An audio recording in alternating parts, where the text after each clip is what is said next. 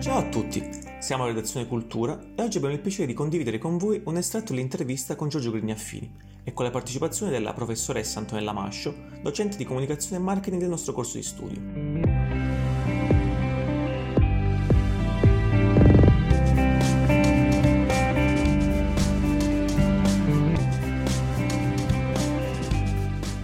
Presentare questo ospite dobbiamo fare un accenno alla rubrica sul product placement, che è stato un appuntamento fisso sul blog di Compass Unibo a partire dal 9 aprile di quest'anno e che grazie all'esperienza del professor Grignaffini, docente di prodotti e scenari TV presso lo Yulm e direttore editoriale di Tau 2 dal 2012, è stata valorizzata con interessanti commenti e approfondimenti.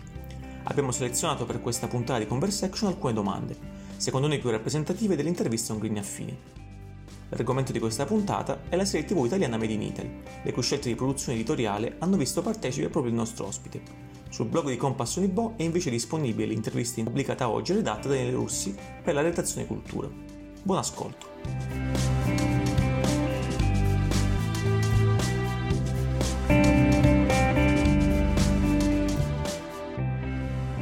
Partendo dalla sua partecipazione a Made in Italy come produttore esecutivo, ci racconta qualche dettaglio sullo sviluppo della serie e sulla storia? Sì, eh, allora diciamo che la serie nasce da un'intuizione della produttrice Camilla Nesbitt che è proprio legata al fatto di perché non raccontiamo questo, questo momento così importante eh, nella storia d'Italia, però mai, mai, affrontato? E soprattutto poi perché non raccontiamo proprio questi stilisti, questi grandi nomi che sono conosciuti in tutto il mondo e che sono tra le cose diciamo, dell'Italia che si conoscono di più appunto a livello globale? E quindi da lì poi e anche attraverso una serie di incontri che lei aveva avuto con Franca Sozzani, che era la, appunto la grande giornalista, la direttrice di Vogue, che poi purtroppo è mancata tre anni fa, credo, e aveva raccontato tanti aneddoti anche di, di, di, del suo percorso in quegli anni e, e, quindi da lì è presa forma l'idea di fare una serie che parlasse di questo periodo questi, e di questo mondo. Dopodiché lì si entra nel tema di come lo raccontiamo, cioè attraverso quale dispositivo narrativo si va a si, si, utilizza il migliore per poter affrontare questa lì. Allora diciamo un po' mh, la storia vera di Franca Sozzani, che era una ragazza che è entrata un po' per caso in una rivista di moda a metà degli anni 70 e d'altra parte anche un, un'idea comunque che era anche quella di, del Diavolo Veste Prada anche se solo così come spunto proprio iniziale del, del racconto del, un po' del pesce fuor d'acqua che arriva dentro un ambiente sconosciuto. Quindi da lì poi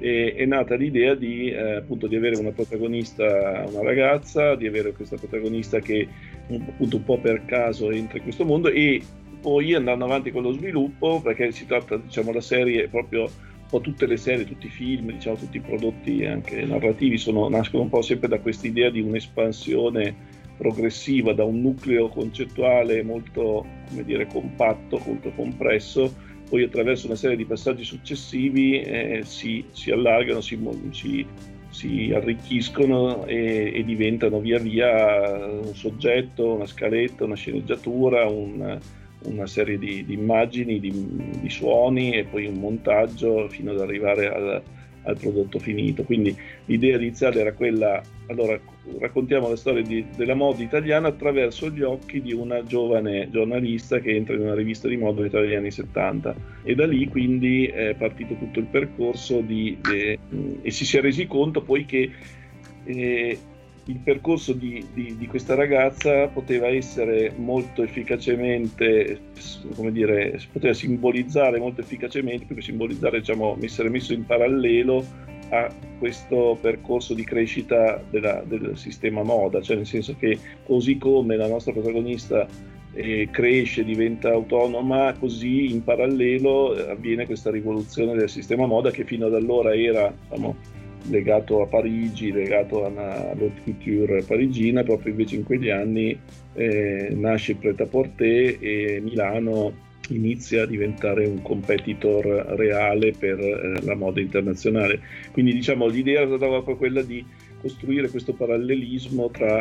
il percorso della protagonista di emancipazione e di crescita e, e, e la crescita del, del sistema moda. Naturalmente l'ambientazione negli anni 70 ha creato le condizioni poi perché esplodessero anche dei conflitti. Il, personaggio è un, diciamo, si affranca un po' da una mentalità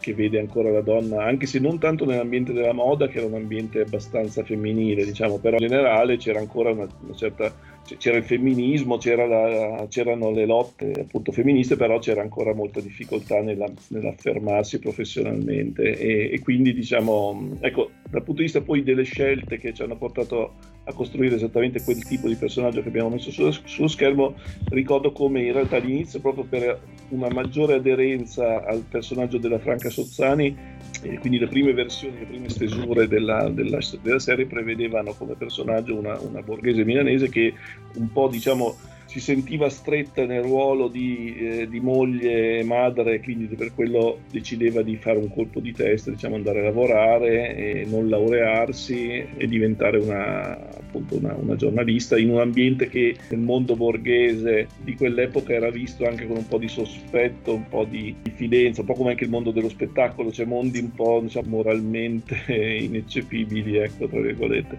Dopodiché però ci siamo un po' resi conto che questa motivazione della, di una borghese borghese che comunque è una persona dire, economicamente che non ha problemi, il semplice movente di un'insoddisfazione personale ci sembrava un po' debole per costruire il punto di partenza, il punto di ingaggio della, della storia e quindi abbiamo pensato di cambiarne lo status sociale rendendola una, una figlia di immigrati meridionali, quindi un'appartenenza sociale molto più bassa rispetto quel, al mondo in cui sarebbe entrata, con valori anche molto diversi, molto, proprio anche un tipo di esperienza anche della vita molto molto diversa per, per creare un maggiore conflitto, un maggiore contrasto che servisse poi a dare al personaggio un po' più di, di anche un meccanismo di identificazione più forte verso lo spettatore, cioè ci si identifica pratica probabilmente più facilmente in una, in una cenerentola diciamo che dal basso poi conquista la vetta piuttosto che una che sostanzialmente fa quello ma lo fa per, un po' perché sì, un po' di insoddisfazione, cioè moventi forse in partenza un po' meno forti, un po' meno, come dire,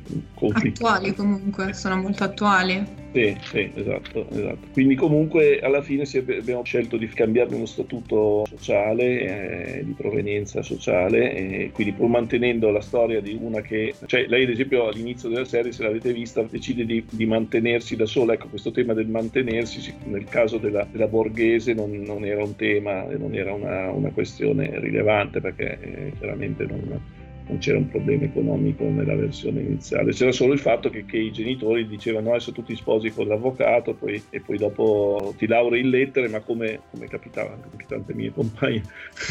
ho fatto l'università negli anni, negli anni 80. Sì, infatti un lato interessante della serie è il suo collegamento con l'attualità e con determinate dinamiche che appartengono più alla società attuale che a quella degli anni 70. Abbiamo fatto una scelta proprio di, di cercare di portare in, una, in un periodo storico anteriore, però dei, dei movimenti anche psicologici probabilmente, non so se, se, del tutto realistici per l'epoca, che però forse fossero un pochino più identificativi per uno spettatore di oggi, che è una cosa che, che si fa molto spesso adesso, cioè anche serie diciamo in costume poi in realtà tematizzano delle cose che non sono magari delle, sono un po' anacronistiche. Avete visto sempre su Netflix Hollywood, quello di Ryan Murphy, su, che addirittura stravolge la storia di Hollywood facendo vincere un Oscar ad una ragazza, ad un'attrice di colore facendo dichiarare il coming out a Rock Hudson che si dichiara gay e naturalmente non è mai accaduto. Storie proprio completamente inventati, però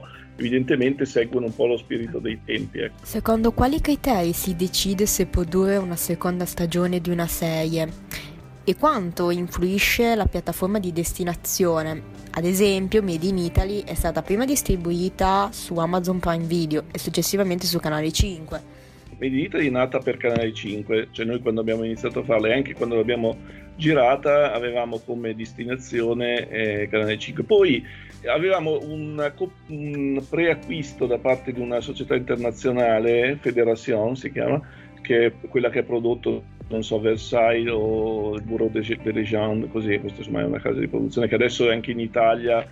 chiama, ha comprato una società che si chiama Fabula, ha prodotto Baby per Netflix, così. Questi qui ci hanno comprato una grossa società anche di distribuzione, ci avevano preacquistato il prodotto, cioè cosa vuol dire? Cioè che sulla carta, semplicemente sulla base del progetto e delle sceneggiature, ci hanno acquistato per la distribuzione in tutto il mondo il, eh, la serie, dandoci una certa cifra, insomma, abbastanza interessante, che ci ha consentito di colmare diciamo, il, il, budget e arrivare a. perché è un prodotto abbastanza costoso visto la ricostruzione. Poi è successo che questi distributori hanno mandato uno showreel di, di un quarto d'ora a Cannes ed è stata selezionata Made in Italy tra le, tra le 10 serie internazionali, quindi non americane, eh, di tutto il mondo da tenere d'occhio diciamo, per i compratori e diciamo, i producer internazionali. E quindi è stata presentata in, a Cannes eh, è stata notata da Amazon che cercava prodotti italiani già fatti diciamo. Su Amazon è stata, da Amazon è stata comprata con un'esclusiva di sei mesi che doveva scadere quindi a febbraio del 2020 purtroppo avevamo già pro- programmato la messa in onda per il 25 marzo del 2020, ma con la pandemia è stata bloccata la messa in onda perché la pubblicità è crollata e Mediaset ha deciso di bloccare tutte le novità perché cioè, c'era, c'era, un sacco di spettatori ma non c'era pubblicità in quel periodo, quindi la gente guardava la tv ma non si vendeva, non si vendeva pubblicità.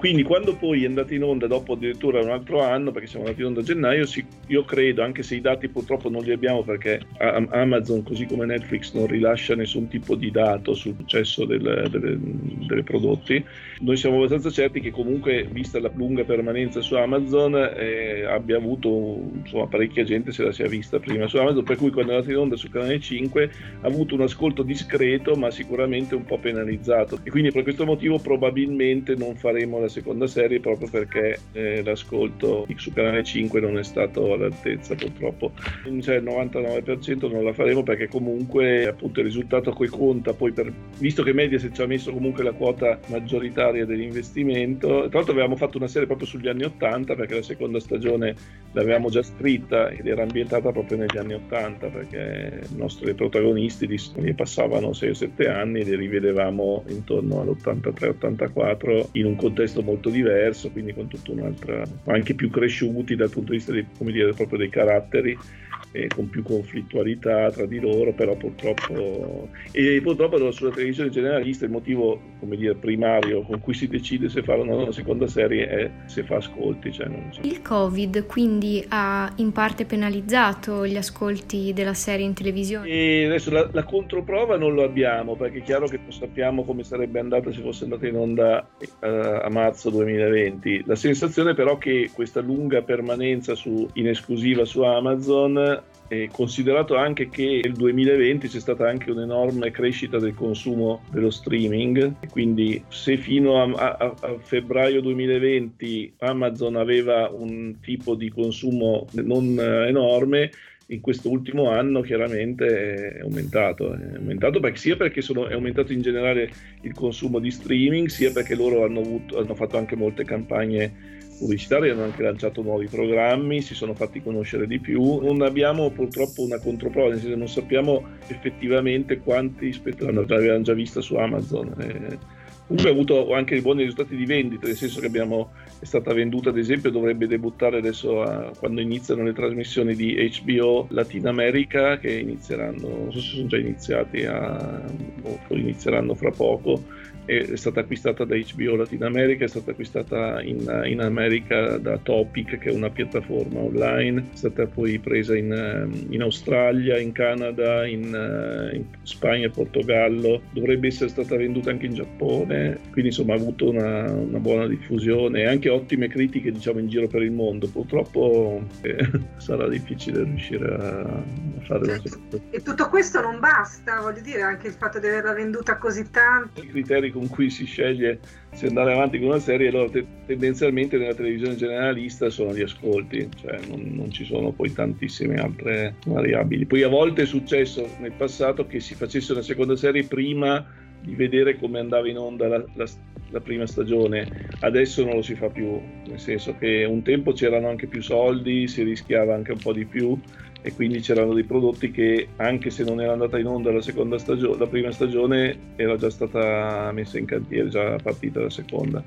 Adesso no, adesso c'è un'attenzione estrema su, su tutto quello che, che, sono i costi. Potremmo dire quindi che la pandemia abbia effettivamente colpito anche questo settore? E diciamo che questa programmazione non ha, non ha aiutato, ecco, nel senso che appunto secondo io, forse mi, mi sbaglierò, però sono convinto che se fossimo andati in onda a marzo scorso avremmo avuto un po' più di spettatori, sono abbastanza certo. E poi no, è chiaro che poi non abbiamo nemmeno la, la, la vera controprova, sarebbe dire quanto avrebbe fatto se non fosse proprio andata su Amazon, se fosse stata solo in prima TV su Canale 5, questo non lo so. Io penso, cioè, sono convinto che avrebbe fatto un risultato sufficiente per fare una seconda stagione, però eh. la, la televisione è cresciuta molto negli ascolti in generale come, come mezzo ma appena appena c'è stato il lockdown, ovviamente si sono subito eh, corsi ai ripari, hanno sprogrammato, diciamo, Mediaset in particolare, ha tolto dalla programmazione tutto quello che era prima TV, eh, perché poi c'era il timore che poi in autunno con la ripartenza non ci sarebbe stato, cioè si temeva che allora non si può più girare le cose perché c'è la pandemia, quindi non l'abbiamo più prodotto quando ripartirà la pubblicità non, rischiamo di non avere prodotto nuovo da mandare in onda. E si sperava in quel momento, se vi ricordate, che sarebbe passato tutto, invece siamo ancora qui.